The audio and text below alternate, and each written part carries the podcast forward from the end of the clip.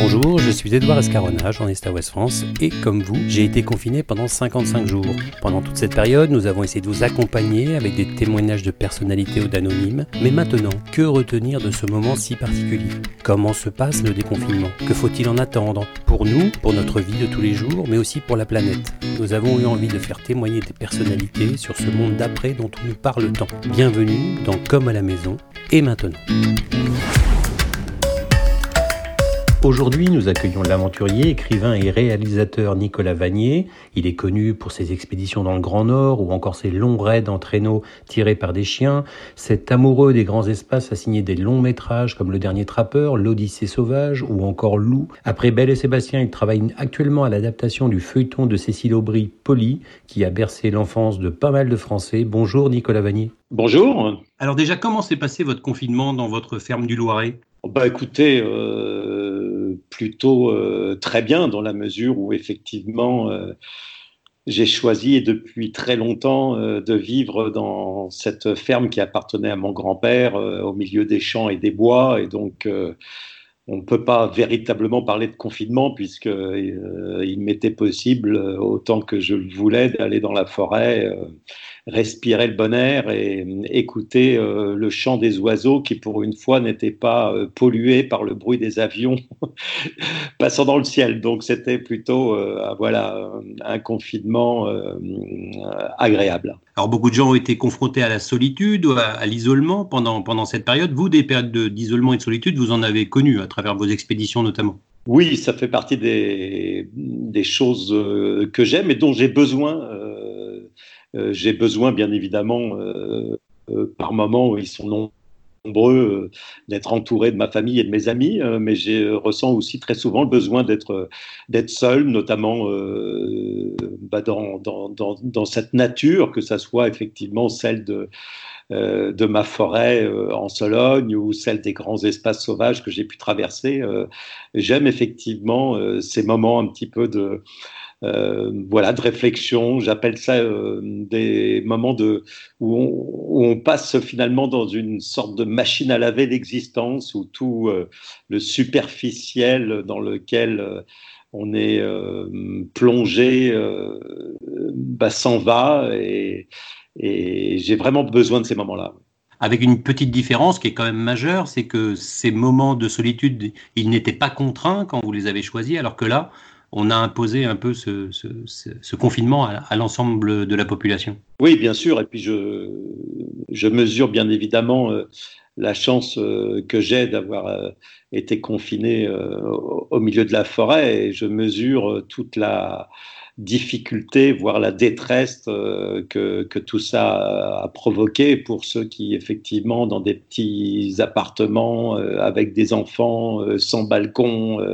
j'imagine combien cette période a, pu être difficile et j'espère d'ailleurs que tout cela aura à la fois un sens et que les résultats qu'on a obtenus ne vont pas être gâchés par une une attitude euh, qui très souvent euh, est celle des Français, c'est-à-dire une attitude euh, tout de même indisciplinée. Alors, cette pandémie a frappé au moment où vous étiez en plein tournage, je crois, d'une adaptation de, de Poli. Ben écoutez, oui, comme énormément de professions, le métier du cinéma a bien sûr été frappé de plein fouet avec d'une par la fermeture, euh, comme chacun sait, des cinémas, par euh, l'arrêt des tournages. Dieu sait d'ailleurs quand est-ce qu'ils vont pouvoir euh, recommencer, parce que comment imaginer aujourd'hui de tourner un film où des comédiens n'auraient pas la possibilité de pouvoir se toucher, s'embrasser, enfin, tout ça est très, très effectivement compliqué. Comment on va pouvoir s'adapter Je fais pas partie de ceux qui ont été euh, frappés, on va dire, euh, euh, le moins qu'on puisse l'être, puisque je n'étais pas en, plein tournage, mais dans ce qu'on appelle la post-production. Donc, c'est beaucoup moins grave que effectivement pour d'autres réalisateurs ou comédiens qui eux ont dû s'arrêter en plein milieu du guet. Alors c'était compliqué pour effectivement les, les, projets professionnels. En revanche, ce confinement est selon vous une chance donné à la nature ben, le résultat est euh, effectivement ce que l'on connaît, hein, c'est-à-dire euh, euh, bien évidemment une empreinte écologique qui, durant cette période où plusieurs milliards d'êtres humains ont été arrêtés, qui a été très faible. Hein. Moi, j'ai regardé avec beaucoup d'émotion, mais je trouve que c'est tout à fait symbolique finalement de l'époque que nous vivons, cette jeune chinoise de, de 13 ans qui, pour la première fois de sa vie, euh, a vu des étoiles. Euh, c'est quelque chose de voilà de, frappant de voir quelles ont été effectivement euh, toutes les conséquences de ce stop qui a été imposé alors même effectivement qu'on connaît depuis quelques dizaines d'années un accroissement exponentiel de consommation, de déplacement et c'est vrai qu'il y a eu là, euh, même si bien évidemment je mesure combien ça a été difficile euh, euh, pour beaucoup d'entreprises, de pays, de familles, il y a eu aussi là quelque chose de, salutaire et, et, bien des exemples comme celui de cette jeune chinoise qui pour la première fois de sa vie a vu des étoiles, bien des exemples qui ont, je crois, frappé les personnes qui euh, confinés pour certaines dans des endroits euh, où euh, la nature reprenait ses droits, ont pu ressentir, comprendre, entendre des oiseaux.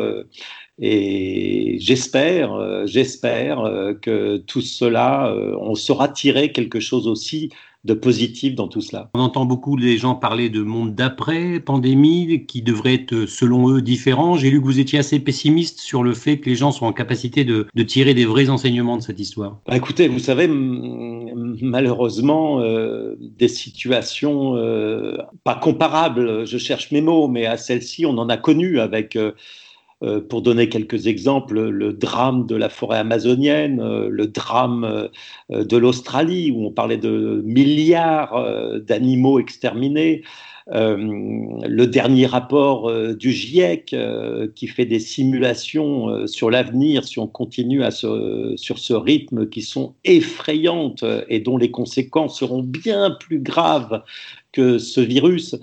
Et qu'est-ce qu'il s'est passé à la suite de ces images qui ont bouleversé le monde de la forêt amazonienne en train de brûler, ou de l'Australie, ou de ce rapport du GIEC bah, Finalement, pas grand-chose. Euh, à chaque fois, effectivement, euh, les grands de ce monde se réunissent et sortent une petite boîte à outils pour changer quelques pièces de la voiture, mais on sait aujourd'hui que c'est la voiture qu'il faut changer, c'est le système en entier qu'il faut changer.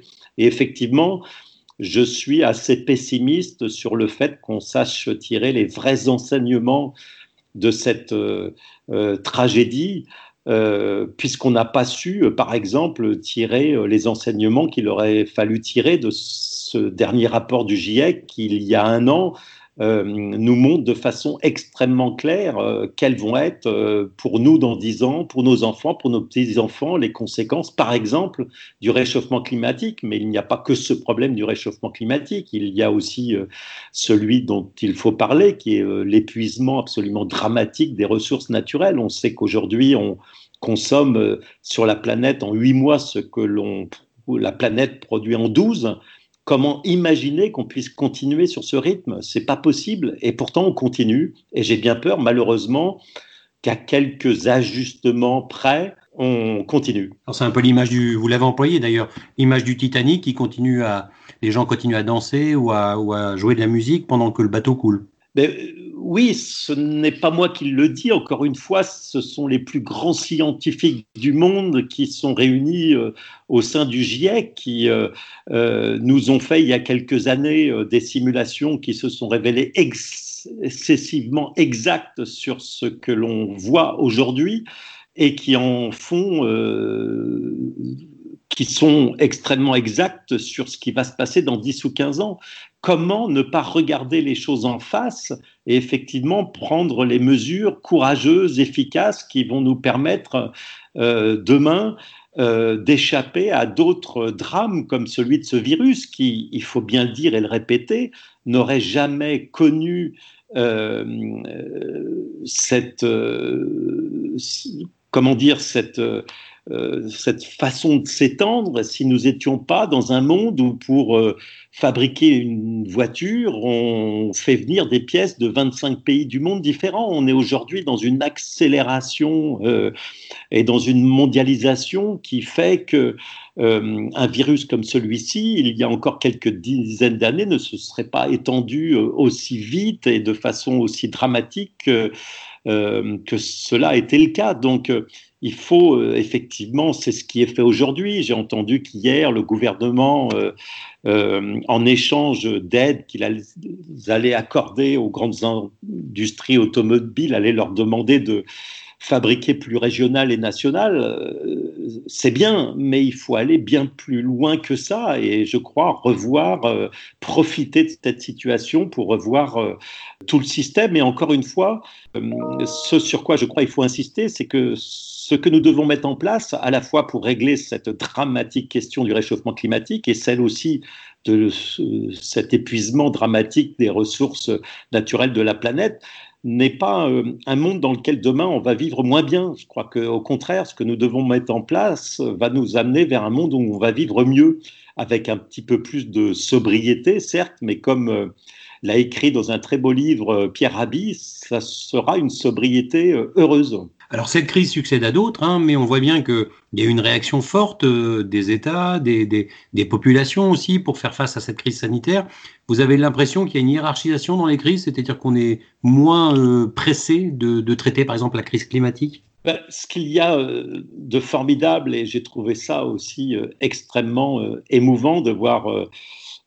ici et là, une solidarité qui, qui, qui, qui s'est organisée euh, c'est vrai que l'homme est capable euh, du meilleur comme du, comme du pire.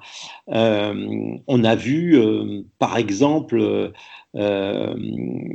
ces images dramatiques de Notre-Dame en train de brûler et la réaction immédiate qui a été donnée. Euh, mais comme je l'ai dit souvent, euh, Notre-Dame qui brûle, c'est très grave, c'est très bien qu'on la reconstruise, mais une espèce qui disparaît, c'est pour toujours, et on aura beau dépenser des milliards et des milliards, on ne fera jamais revenir une espèce, et aujourd'hui, euh, il y en a plus de 20 qui disparaissent par jour. Euh, conséquences directes et pas seulement du réchauffement climatique. Donc effectivement, aujourd'hui, on a l'impression qu'il y a une sorte euh, d'aveuglement, de fuite en avant, sachant effectivement combien il est difficile de régler ce problème qui n'est pas un problème qui peut se régler à l'échelle d'un pays. C'est un problème mondial. Et donc, un problème mondial, réponse mondiale. Et Dieu sait, et on l'a vu au travers des grands rendez-vous euh, internationaux, combien c'est difficile de euh, mettre euh, des pays d'accord ensemble sur une vraie stratégie, alors que chaque pays, de façon très égoïste, comme par exemple les États-Unis, qui est aujourd'hui dirigé par celui que l'on sait, voilà combien tout cela est difficile à mettre en place, mais c'est absolument nécessaire. Il faudrait en quelque sorte un grand référendum mondial où tous ceux qui habitent ce petit village, hein, qui est cette petite planète, ce petit point bleu dans l'univers minuscule, se mettent d'accord pour dire euh, ça suffit, euh, il faut changer. Tout cela, effectivement, est, est, compliqué, difficile, mais absolument nécessaire. Encore une fois, on le sait aujourd'hui, on ne peut pas continuer sur le Titanic, effectivement, comme vous le disiez tout à l'heure, de continuer à danser. C'est une phrase que vous avez employée, la planète n'a pas la possibilité de déposer le bilan. Ben oui, lorsqu'on consomme en 8 mois ce que la Terre produit en 12, euh, chacun peut comprendre que lorsqu'on dépense plus d'argent que ce que l'on a dans son porte-monnaie, c'est pas possible. Euh, effectivement, on peut pendant quelques années euh, emprunter ici et là, mais il arrive un jour où la planète va fermer les robinets. Elle commence à le faire d'ailleurs, que ce soit dans les mers, que ce soit dans les forêts, que ce soit un petit peu partout. Et une entreprise, certes, elle a cette possibilité-là, qui est bien triste, mais de pouvoir déposer le bilan la planète euh, euh, n'aura pas cette possibilité-là. On va donc laisser à nos enfants et à nos petits-enfants une situation euh, de crise absolument dramatique. Alors, est-ce qu'on sera capable d'ici là de fabriquer une grande fusée dans laquelle on va mettre 8 ou 9 milliards de personnes pour aller consumer et consommer une autre planète ben, Il faudrait déjà la trouver. Et puis, euh, bah, je pense que cette planète, elle est parfaite, elle est très belle, elle est extraordinaire. On a pu le voir au travers, effectivement, des dernières semaines que l'on a passées, où certains ont revu des étoiles et entendu des oiseaux chanter. Donc, c'est avec elle qu'il faut faire.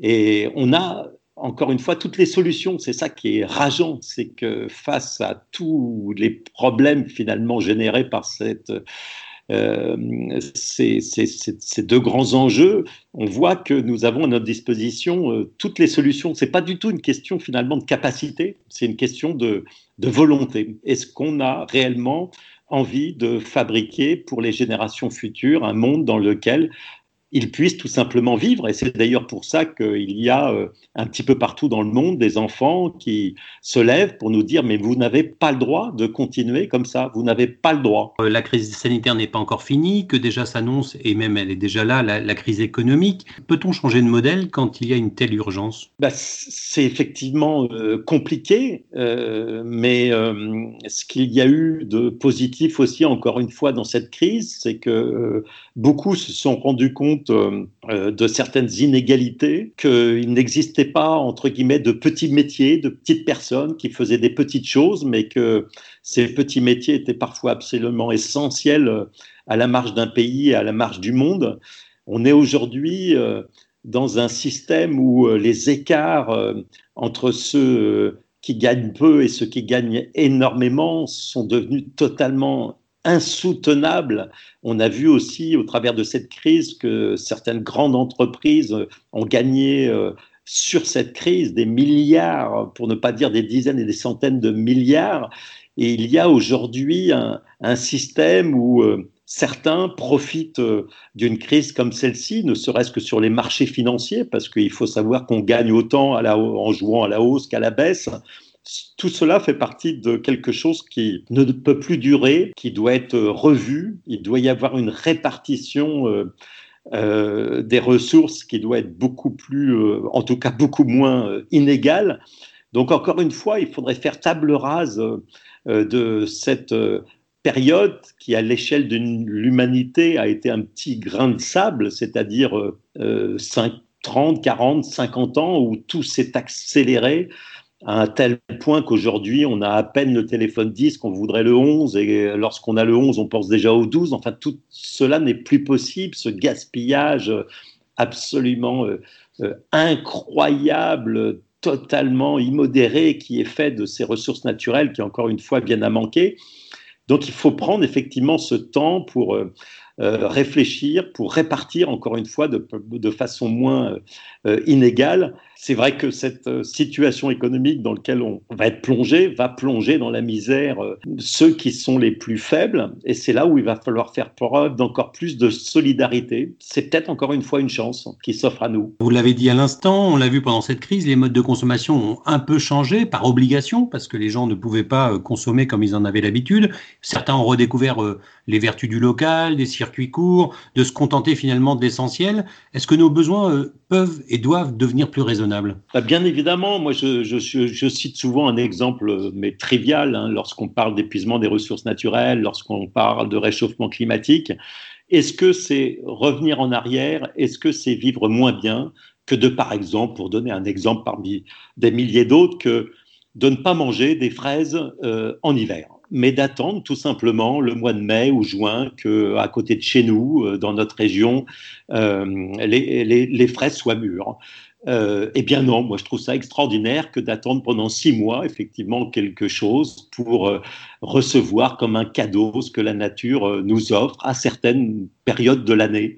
Est-ce que c'est revenir en arrière qu'effectivement concevoir des téléphones, des produits, certaines pièces sont interchangeables, changeables, recyclables. Voilà, je crois qu'il faut revoir tout ça et insister sur le fait que euh, ce que nous devons mettre en place est encore une fois quelque chose qui va nous amener, je suis persuadé de ça, vers un monde où nous, allons vivre mieux. Et je pense effectivement que ce confinement euh, a été, euh, pour certains en tout cas, un moment de réflexion où on s'est rendu compte que l'essentiel, l'indispensable n'était pas forcément ce que nous pensions avant cette période. Alors vous avez beaucoup voyagé, hein, vous êtes un amoureux des espaces, euh, des grands espaces, des populations. L'explosion des interactions entre les continents ne sont pas pour rien dans ces crises, mais comment trouver un équilibre justement entre vivre ensemble et ne pas être replié sur soi? Je crois que toute une, c'est une question de raison et de mesure. Euh, moi, je ne suis pas du tout euh, pour un monde où on revienne à la période de la charrette à cheval. Il faut continuer, et pour les générations futures, bien évidemment euh, concevoir la possibilité de voyager. Euh, mais peut-être voyager différemment, c'est-à-dire si on parle de l'étranger par exemple, ce sont vraisemblablement des voyages de plus longue durée, plus responsables qu'un aller-retour, un week-end pour aller jouer au golf à l'île Maurice.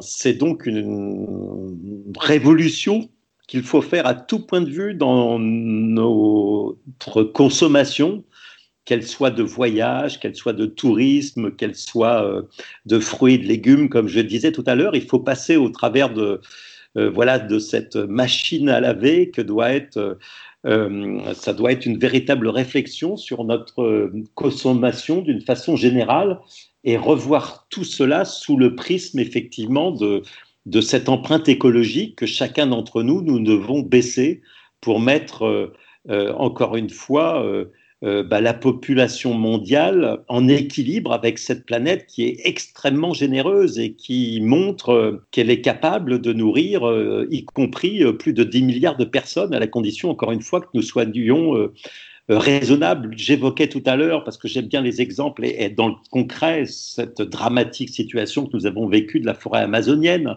Nous savons tous que ce ne sont pas les bûcherons qui coupent les arbres, ni le président euh, brésilien, aussi stupide soit-il, qui est responsable de la destruction de la forêt amazonienne. Euh, c'est l'huile de palme et le soja qui détruit la forêt amazonienne. C'est nous, c'est nous, consommateurs français, européens, c'est nous, consommateurs du monde, qui, au travers de notre consommation notamment de viande, au travers de notre consommation de certaines pâtes à tartiner et autres produits qui utilisent euh, ces huiles euh, sommes en train de détruire la forêt amazonienne. Donc le consommateur, il détient ce pouvoir immense, et il faut insister là-dessus, de pénaliser tous ces produits qui détruisent la forêt amazonienne, qui détruisent l'environnement, qui détruisent la nature. Il détient ce pouvoir sur lequel il faut surtout insister, de pouvoir effectivement favoriser tous ces produits qui seront de plus en plus nombreux à la condition effectivement que les consommateurs appelle de ses voeux ces produits-là qui sont respectueux de l'environnement, euh, voilà, qui n'utilisent pas euh, voilà, certaines matières dont on sait qu'elles sont épuisables. Alors vous l'avez expliqué, c'est un monde qui appelle sans doute encore plus de coopération, mais qui est extrêmement compliqué à mettre en place avec des États qui sont repliés sur, sur eux-mêmes, avec des chefs d'État aussi un peu particuliers. Sur le plan politique, c'est pas une période très simple. C'est pas une période très simple, mais ceux qui nous gouvernent sont là pour nous obéir c'est la population, euh, c'est chacun d'entre nous qui, décidons de notre avenir. Et puisqu'on évoquait tout à l'heure euh, les États-Unis, moi j'ai été très frappé euh, lorsque effectivement le président Trump a décidé de s'écarter de ses engagements euh, voilà, vis-à-vis du réchauffement climatique, de voir la réaction d'énormément d'Américains, des, des, villes, des États entiers qui ont dit mais on, se fiche de l'avis de Trump sur le réchauffement climatique, nous allons agir, nous voulons agir, nous avons envie d'agir. Et je crois encore une fois qu'il faut insister lourdement, comme je le faisais tout à l'heure, sur le pouvoir considérable que nous détenons chacun d'entre nous, consommateurs. Euh, ce pouvoir-là est un pouvoir euh, bien plus important que la carte d'électeur qui nous permette euh, de choisir ceux qui nous gouvernent. le consommateur, aujourd'hui, qu'on le veuille ou non, qu'on aime ça ou non, est le roi du monde. Alors pour terminer, vous êtes plutôt optimiste, plutôt pessimiste? Dans quel état d'esprit vous êtes? Écoutez, on n'a pas le droit de toute façon d'être pessimiste quand on a des enfants, et c'est mon cas. Et que l'on souhaite, et c'est mon cas, que mes enfants puissent avoir des enfants, parce qu'il euh, faut insister, encore une fois, euh, sur euh, ces simulations qui sont faites sur l'avenir à 10 ou 20 ans. Si on continue sur ce rythme, on ne peut pas. Ah, donc à partir du moment où on sait, nous savons de façon définitive que nous ne pouvons pas continuer sur ce rythme exponentiel, complètement fou, bien il s'agit de voir comment effectivement nous allons opérer ce changement, comment nous allons euh, dévier cet énorme paquebot pour éviter qu'il n'aille se briser effectivement sur ce qui apparaît comme évident. Et euh, il y a euh, là matière à la fois à réflexion et encore une fois, c'est une période absolument extraordinaire en quelque sorte que nous vivons, qui ne s'est jamais produit à l'échelle de toute l'humanité qui est là depuis des dizaines et des dizaines et des dizaines de milliers d'années. C'est absolument incroyable ce que nous vivons et, l'homme, lorsqu'il utilise son génie, cette intelligence qu'il est le seul à, détenir sur cette planète, euh, euh, pour la mettre euh, à la disposition, par exemple, euh, pour aller capter l'énergie euh, incroyable du Soleil ou bien d'autres choses. On se rend compte que le génie humain est capable de choses extraordinaires. Il faut qu'il le mette aujourd'hui au service de cette euh, planète de demain plutôt qu'au service finalement de, euh, de choses qui sont parfaitement nocives et identifiées comme telles. Eh ben, merci beaucoup Nicolas Vanier, c'était très intéressant et puis euh, je vous souhaite euh, le meilleur pour les semaines à venir et les mois et les années à venir. Bah, écoutez, merci infiniment et j'espère effectivement que les, Français vont, se montrer raisonnables dans cette période qui est pour certains comme une certaine libération, mais qui ne doit pas donner lieu à ce qu'on a vu ces derniers jours comme des rassemblements euh, voilà, sur euh, certains quais de Paris euh, la, distanciation qui est absolument nécessaire pour faire en sorte que ça ne reparte pas, voilà, n'était pas respectée. Je pense qu'il faut faire très attention, il faut rester responsable et il faut faire honneur finalement à tous ceux qui, durant ces semaines, ont donné beaucoup d'eux-mêmes, les soignants, mais pas simplement pour faire en sorte que les choses s'améliorent. Merci beaucoup, à bientôt. au revoir. Retrouvez cet épisode ainsi que nos autres productions sur le mur des podcasts et aussi sur notre application Ouest France. N'hésitez pas à nous mettre 5 étoiles si vous avez aimé ce programme.